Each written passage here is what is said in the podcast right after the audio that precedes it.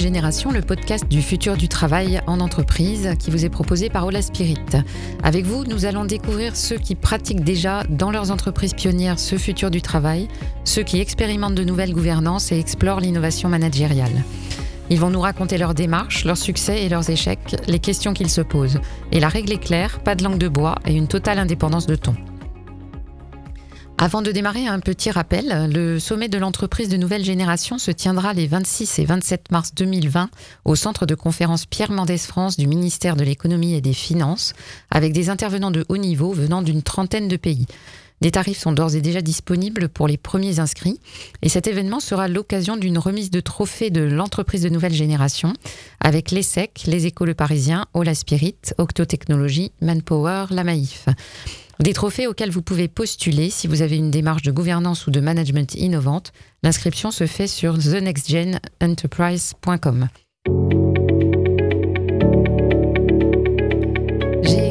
à mes côtés pour animer ce podcast Luc Breton, organisateur de l'événement. Bonjour Luc. Bonjour Emmanuel.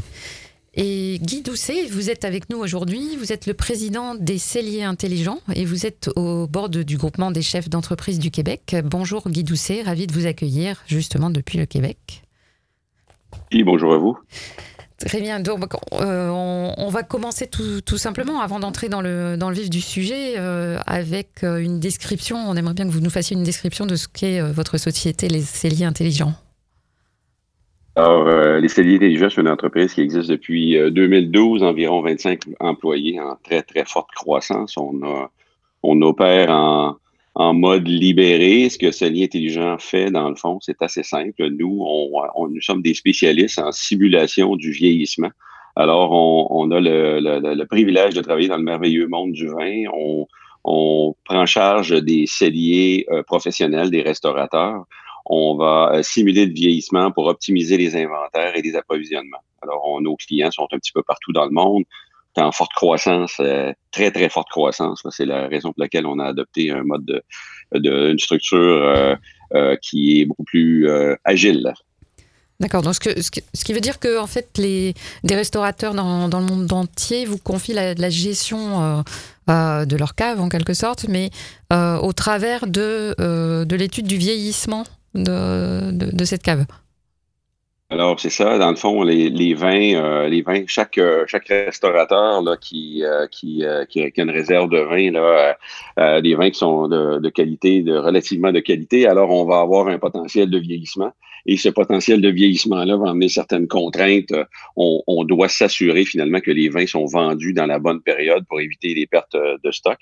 Alors, nous, de notre côté, ce qu'on a fait, on a développé des, modèles euh, mathématiques qu'on a ancrés sur, euh, sur l'intelligence artificielle pour euh, optimiser cette, ce vieillissement-là, cette gestion des stocks-là à partir de l'intelligence artificielle et aussi du pour le même chose pour le réapprovisionnement. Alors, on a automatisé tout ça. ça permet aux restaurateurs. En Amérique du Nord, on a une pénurie de main-d'œuvre qui est majeure. Le secteur de la restauration le vit de façon très intense. Alors, on, on permet aux restaurateurs finalement de s'occuper de leur clientèle pendant le, pendant le temps que nous, avec nos technologies, on prend la charge des, de la gestion des stocks et des celliers. Donc ça prend le, la forme d'un logiciel, d'un service. Comment je, comment je deviens client euh, des celliers intelligents? Euh, dans le fond, c'est un, c'est une entreprise en mode, euh, en mode SaaS, là. Alors, c'est un software as a, service. Alors, c'est ce qu'on fait. Euh, on va tout simplement vendre un, abonnement au restaurateur. Il y a, toute, une série de, services pour aider à, venir intégrer au départ la technologie pour s'assurer qu'elle soit performante. Et par la suite, ben, le restaurateur, par le biais d'un abonnement mensuel, maintient finalement son utilisation sur. Euh, il peut utiliser la plateforme pour euh, euh, optimiser ses opérations. Avec un avec une plateforme comme comme Alfred, on on, réalise un inventaire exhaustif une fois dans notre vie et par la suite, avec par le biais d'échantillonnage on, mathématique, on est en mesure de maintenir et de garantir à nos experts comptables que l'inventaire qu'on qu'on a en main est, est, est précis. Donc une, vraie société de, technologie, mais avec les deux pieds dans le monde bien réel du vin, donc. Et vous avez, euh, vous avez choisi du coup de, vous nous l'avez déjà dit, de fonctionner en mode en mode agile, sans structure hiérarchique. Euh, et on a forcément euh, très envie de vous entendre nous raconter concrètement comment ça se passe, quels sont les et quels sont les avantages et les plus gros problèmes, les plus gros obstacles que vous ayez rencontrés. En fait, j'ai le grand privilège de côtoyer Michel Bondoc au groupement des chefs d'entreprise de par ma position sur le conseil d'administration. Euh, J'étais, euh, il y a environ quatre ans, euh, on avait constaté l'émergence de ces, de ces nouvelles pratiques-là, sans toutefois vraiment les comprendre. Et puis, avec, avec l'implantation qui s'est faite au groupement des chefs, euh, on a eu la chance, on a en contact avec euh, euh, des, des, consultants spécialisés dans le domaine. Je me suis bien aperçu que si on voulait croître, je devais implanter une, un mode agile. Et ce genre de structure-là me plaisait beaucoup parce que je suis un, je suis un entrepreneur qui a, j'ai toujours travaillé avec avec des collègues. C'est, mon huitième projet d'entreprise. J'ai jamais démarré quelque chose seul. Je travaille beaucoup en équipe. Euh, toujours été, on, a toujours été dans un mode euh, libéré, mais sans vraiment euh, l'appeler comme ça, la structure. Et puis, on a toujours été mal à l'aise avec les, les organigrammes sans trop le savoir. Alors aujourd'hui, on a tout simplement adopté cette méthode-là pour formaliser tout ça. D'accord, donc euh, en fait vous en faisiez sans le savoir et puis vous avez croisé des consultants, vous avez du coup euh, rencontré des méthodes euh, concrètes qui s'adaptaient à, votre volonté, à votre organisation existante, mais aussi à votre volonté d'évolution de cette organisation. Tout à fait. Et puis, nous, on, croyait, euh, en fait, j'en suis convaincu maintenant que euh, les, euh, on embauche des, on essaie d'embaucher les, les, meilleurs professionnels. On fait des tests de, de talent depuis longtemps. On place ces gens-là, on, on amenait ces gens-là dans des structures où on, avait l'impression de ne pas exploiter le potentiel des gens. Alors, euh, en décloisonnant euh, les, départements pour en faire, pour finalement euh, tout découper ça en rôles, on avait environ 180 rôles dans l'organisation. Ça nous a permis finalement de faire une adéquation entre les talents des individus et les responsabilités que, que, ces individus-là choisissent en fait de, de, de réaliser. On a on, on, on, aiguille un peu le trafic, on s'assure que les naturellement que les les gens ne font, euh, se spécialisent dans un domaine, mais on viendra pas euh, choisir pour eux euh, les différents rôles secondaires que les gens peuvent avoir dans l'organisation. On, on, essaie de travailler de façon très libre. on a aussi une, on est probablement l'entreprise à Québec qui favorise vraiment et, et, qui applique une vraie politique de télétravail. On a des gens qui sont partout au Québec, on en a partout dans le monde qui travaillent avec nous. Euh, et, et, ça fonctionne très bien dans un mode, lorsque la structure est bien implantée, que les valeurs sont bien communiquées, euh, euh, c'est très, très puissant comme modèle. Alors justement, ça, ça, me, nous intéresse particulièrement, ce que vous avez dit, finalement, comme la société croît fortement dans des temps courts, c'est un avantage d'être sur ce mode de, de, gouvernance. Ça paraît pas forcément intuitif parce que Souvent, on, critique justement ce type de méthode en disant bon, c'est bien pour des, structures petites, euh, ça c'est plus difficile à, passer à l'échelle. Vous vous dites c'est un, c'est un avantage précisément euh, pour ce cas-là. Ce qu'on a fait, euh, quand on a débuté l'implantation, la première chose qu'on a fait, l'équipe en fait l'ancienne équipe de direction qui est devenue en fait là, ce sont les, les, euh, les responsables de, de, de, des cercles des, des, cercles principaux. On a identifié les euh, avec l'équipe des valeurs qui qui nous que, que nous on pensait essentielles au fonctionnement d'une entreprise qui était qui fonctionnait de, par un mode libéré. Alors euh, nous on a mis alors les valeurs là sont très très peut-être un peu plus techniques là alors rigueur, intégrité, discipline, respect. Là, euh, je pense que vous me voyez venir. Ce qu'on a fait, dans le fond, c'est qu'on s'est dit, si on se donne des règles de, fonctionnement, comme une joute de hockey, où est-ce qu'on aurait, nous, nous en Amérique, c'est le hockey beaucoup. Alors, comme une joute de hockey, où est-ce que les, les règlements sont tellement clairs que lorsqu'on on, on, euh, embarque sur la glace pour, euh, pour, pour s'amuser, on n'a pas besoin d'arbitre, on n'a pas besoin de manager pour nous rappeler ça en tout temps. Les pères sont capables de, de, venir nous corriger et dire tu as manqué de respect sur, sur, tel, sur tel aspect. la discipline, par exemple, la discipline des réunions. Lorsqu'on travaille en mode, en mode libéré, c'est excessivement important de respecter le temps.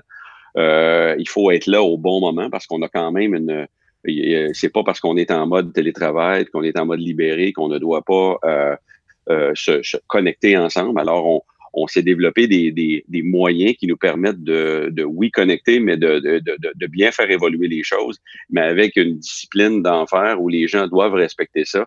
Et l'équipe elle-même va, euh, lorsqu'on on, on a un nouveau joueur qu'on intègre qui adhère pas à ce niveau de discipline-là, ben, l'équipe elle-même va s'assurer de faire euh, euh, de d'évacuer ou de corriger ou d'évacuer la personne là, lorsque euh, on n'est pas très tolérant sur euh, sur les écarts de conduite et c'est l'équipe qui est intolérante et non pas le manager là, ce qui était ce qui était à l'époque il y a dix ans là, de la façon dont on travaillait.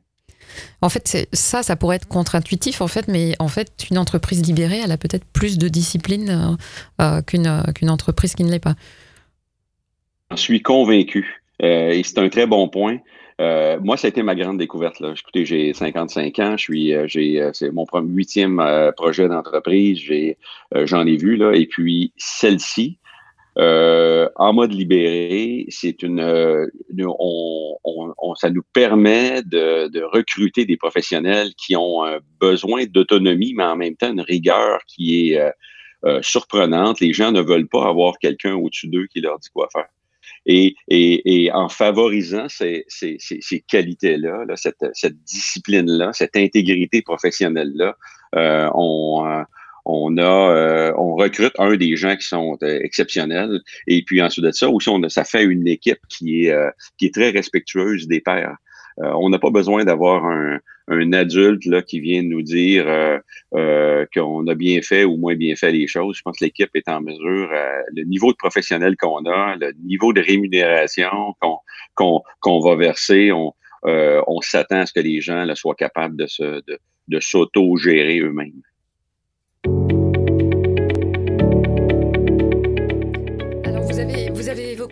Autre chose, vous avez évoqué le télétravail, puisqu'effectivement, donc vous, fonctionnez avec des collaborateurs euh, disséminés non seulement euh, au Québec, mais, dans le monde entier. Et là aussi, ça pourrait être encore une fois euh, contre-intuitif, mais vous dites c'est plus simple de gérer le télétravail. En tout cas, pour gérer le télétravail, être en entreprise libérée, finalement, c'est une bonne idée. Eh nous, ce qu'on s'est aperçu, vous savez, en, informatique, on a le grand privilège là actuellement. On, a beaucoup de, de, de, notre personnel qui, qui provient de la France, euh, parce que nous, ici, c'est vraiment hmm. l'économie roule à pleine vapeur. Alors, en technologie, il y a de très, très bonnes ressources qui viennent de l'extérieur. Euh, ce qu'on s'est aperçu, c'est que euh, on n'est pas obligé d'avoir à temps plein des gens qu'on éloigne de leur famille, qu'on qu'on déracine de leur environnement de, où ils ont où ils veulent vivre, en fait, leurs amis et tout ça on a, on a, on fait comme une espèce d'hybride là où on s'est donné une, on s'est donné des points de ralliement. Euh, on, a, on, a, exige la présence des individus une fois par trimestre. Euh, mais pour le reste, si vous êtes un sportif de haut niveau qui, euh, aime pratiquer euh, le sport, par exemple, la planche à neige un peu partout dans le monde, et que vous êtes un excellent informaticien, c'est un cas réel que je vous prends, là. vous êtes un excellent informaticien, vous avez, en partant un sportif de haut niveau, une discipline d'enfer, donc va certainement cadrer avec nos, euh, nos valeurs. Ben alors, nous, ce qu'on va faire, c'est qu'on va favoriser tout simplement l'embauche de ces gens-là. On va leur donner une structure où est-ce que nous, ce qu'on exige, c'est que euh, une demi-heure tous les matins à 9 heures, on l'a placé à 9 heures pour être certain de, de, de, de permettre euh, à tous les gens, même les gens qui sont en Asie, même si c'est un petit peu plus difficile, de pouvoir connecter à des heures qui font, qui font un certain sens et, euh, permettre de faire une mise à jour d'où on est rendu. Et par la suite, bon, on laisse aller les gens tout simplement. Les gens font leur travail et puis euh, à tous les jours, comme ça, on fait un, on fait un retour.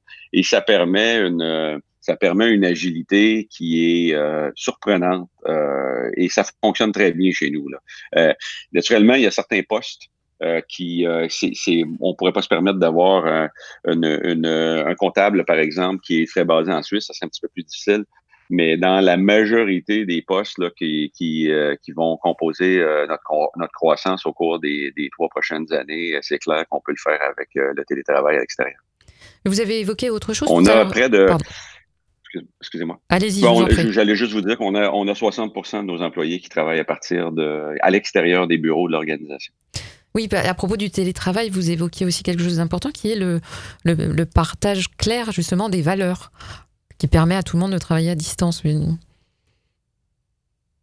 tout à fait. C'est, je vous dirais que c'est probablement euh, je vais reprendre mon, mon, mon exemple de la, la, ligue de garage là, qui, qui, est qui est utilisé, c'est un terme utilisé euh, au Québec lorsqu'on joue au hockey et puis on a on a tous fait du hockey d'assez haut niveau lorsqu'on était jeune, mais euh, là, maintenant, on, veut s'amuser, mais en même temps, lorsque si, si on fait, euh, si on, si on joue au hockey pour s'amuser puis qu'il n'y a aucune règle, ben, euh, c'est pas agréable comme, euh, comme, comme fonctionnement. Alors, lorsqu'on a des, lorsque les règles sont très claires, les valeurs sont très claires, nous, nos valeurs, on les a pas, on les a pas établies pour pour épater la galerie. rigueur, intégrité, discipline, respect, on s'entend que c'est, ce sont des, des éléments de base mais euh, ces valeurs-là viennent définir chacun des comportements euh, qu'on demande aux, gens.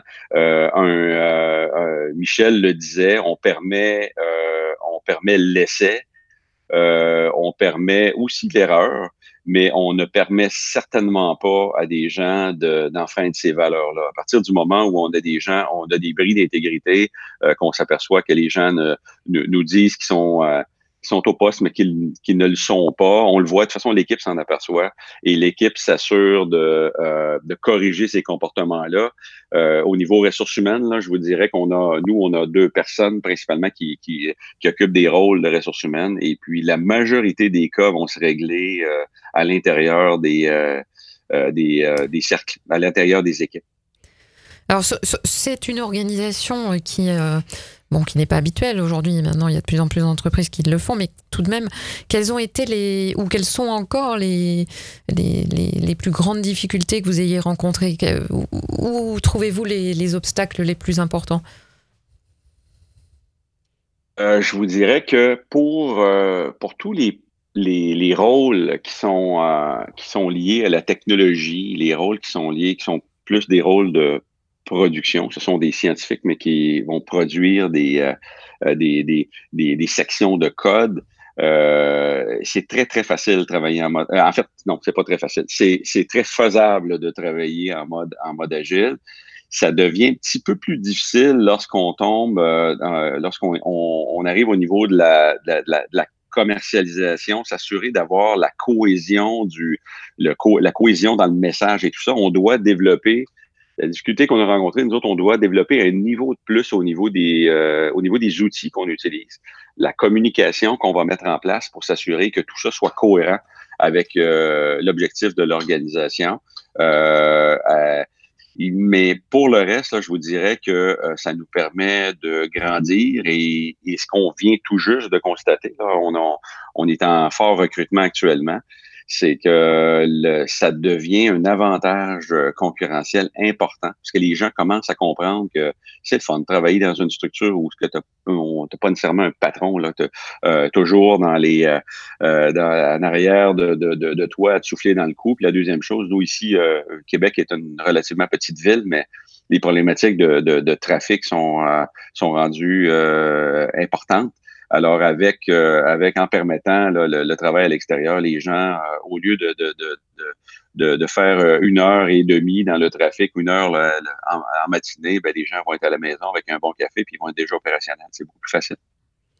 Et est-ce que est-ce qu'il y a une différence Est-ce que vous avez eu plus de difficultés à transformer, j'allais dire, c'est peut-être pas le mot juste, mais les, les vos collaborateurs qui étaient déjà là, ou est-ce que c'est plus dur de trouver euh, Alors vous venez de dire que c'était un atout d'attractivité aujourd'hui, mais est-ce que ça a été euh, difficile peut-être au départ d'expliquer votre mode de fonctionnement et de recruter des personnes qui comprenaient euh, tout de suite votre, votre culture et votre état d'esprit? C'est une, c'est une excellente question. C'est les collaborateurs du départ, lorsqu'on a fait la transition il y a trois ans, on en a perdu je vous dirais les trois quarts. on a, c'est, majeur. C'était, on a, il y a eu un remplacement qui s'est fait. parce que les gens, beaucoup de gens qui avaient besoin d'un, cadre très serré euh, sont devenus euh, soit anxieux ou, euh, ou, un peu peut-être de problématiques, de, de difficultés à suivre le rythme. Euh, parce que le rythme a augmenté là aussi. On, un, des éléments, on est beaucoup plus productif qu'on était avant. Euh, il y a un autre enjeu aussi, c'est la technologie. On est beaucoup plus technologique, même si on était une entreprise qui était déjà technologique au départ, on utilise, on fonctionne vraiment avec tous les outils de communication au niveau technologique les plus euh, les plus récents. Alors ça a fait que on a dû faire des changements. on a on, il y a certaines personnes qui sont parties, on en a remplacé plusieurs. Euh, je vous dirais qu'aujourd'hui, le noyau, euh, les gens qui sont sur place sont en mesure de, suivre le rythme. Euh, mes, mes associés de départ avec qui je, fais des projets d'affaires à répétition, j'en ai, deux qui ont quitté et j'en ai un qui, est tout à fait adapté à la nouvelle formule qui est encore avec nous et qui est plus heureux que jamais. Est-ce que c'est entre autres, euh, euh, souvent on cite la, question de l'autonomie, c'est-à-dire on pourrait penser euh, au départ que plus d'autonomie c'est une bonne chose, mais c'est pas toujours simple quand on a passé toute sa carrière à, dépendre d'une ou deux personnes hiérarchiquement. Est-ce que c'est ça aussi qui a perturbé vos équipes au départ? Tout à fait. La nécessité de pour euh, l'individu de euh, suivant le, le, le, le, chat qu'ils ont, euh, que les, les, les ressources qu'on a tous à 9 h le matin, de 9 h à 9h30, et l'obligation de prendre en charge le rôle et de s'assurer de, de l'amener à terme. On, est fiduciaire du rôle, on est, on est imputable. Ça, ça ne permet pas ça ne donne pas de, de, porte de sortie pour avoir un comportement là, de, euh, d'adolescent. On doit, on, a, on fait partie d'une équipe, l'équipe a des attentes, on doit s'assurer d'être euh, à la hauteur. Techniquement, s'il nous manque des connaissances et tout ça, l'équipe est, tout à fait disponible pour nous aider. Mais c'est une question là, de, de, de, de, personnalité, de fonctionnement, de cette prise en charge-là, d'avoir, euh, d'avoir ce poids-là sur sur les épaules qui est relativement bien réparti, on s'entend, parce qu'on a, en travaillant en équipe, on est capable de, on répartit bien les rôles, les charges, mais il y a des gens qui, qui ne sont pas du tout capables de fonctionner comme ça. L'autre élément, c'est que lorsqu'on travaille de façon euh, de façon euh, avec une structure libérée comme ça, la méthode devient très très importante. Et pour certains, cette méthode-là ne fait tout simplement pas l'affaire. Euh, les gens, par contre, qui ont, les gens, entre autres, qui ont un, background euh, militaire, euh, s'adaptent très, très mal à ce genre de structure-là. On en a, on a eu deux exemples de, de, ça, qui, avec le temps, de, de, personnes comme ça qui, avec le temps, ont quitté l'organisation. Moi, j'aimerais revenir sur le, rituel de, de 9 heures là, dont vous avez parlé. il, rassemble toute l'entreprise. quel, quel est son objectif? Est-ce qu'il euh, fait euh, appel à une méthodologie particulière? En fait, oui. Euh, la façon dont on fonctionne, on fonctionne par réunion. Les, réunions de 9 heures le matin, ce sont des réunions d'opération, donc des réunions de ce que, nous on appelle le triage. ce sont des, des, des, réunions où est-ce qu'on vient euh, les membres du cercle, alors on a des cercles et des sous-cercles qui se rejoignent. Ce sont tous des petites unités là, qui vont qui vont se parler ensemble. C'est pas une seule et unique euh, réunion, mais tout se passe au même moment pour s'assurer d'une certaine synchronicité là, dans, le, dans le temps des, des, actions. Là. Et, euh, et, ce que ça permet de faire, dans le fond, c'est que ça permet de, de les gens, le, le, le, responsable des rôles va amener les, les, sujets sur lesquels il travaille rapidement, juste mentionner si, euh, si, euh, cette personne-là vit des problèmes à accomplir euh, le mandat qui lui est soumis et informer les autres membres de l'équipe si jamais il y a des éléments qui vont impacter euh, les autres membres de l'équipe.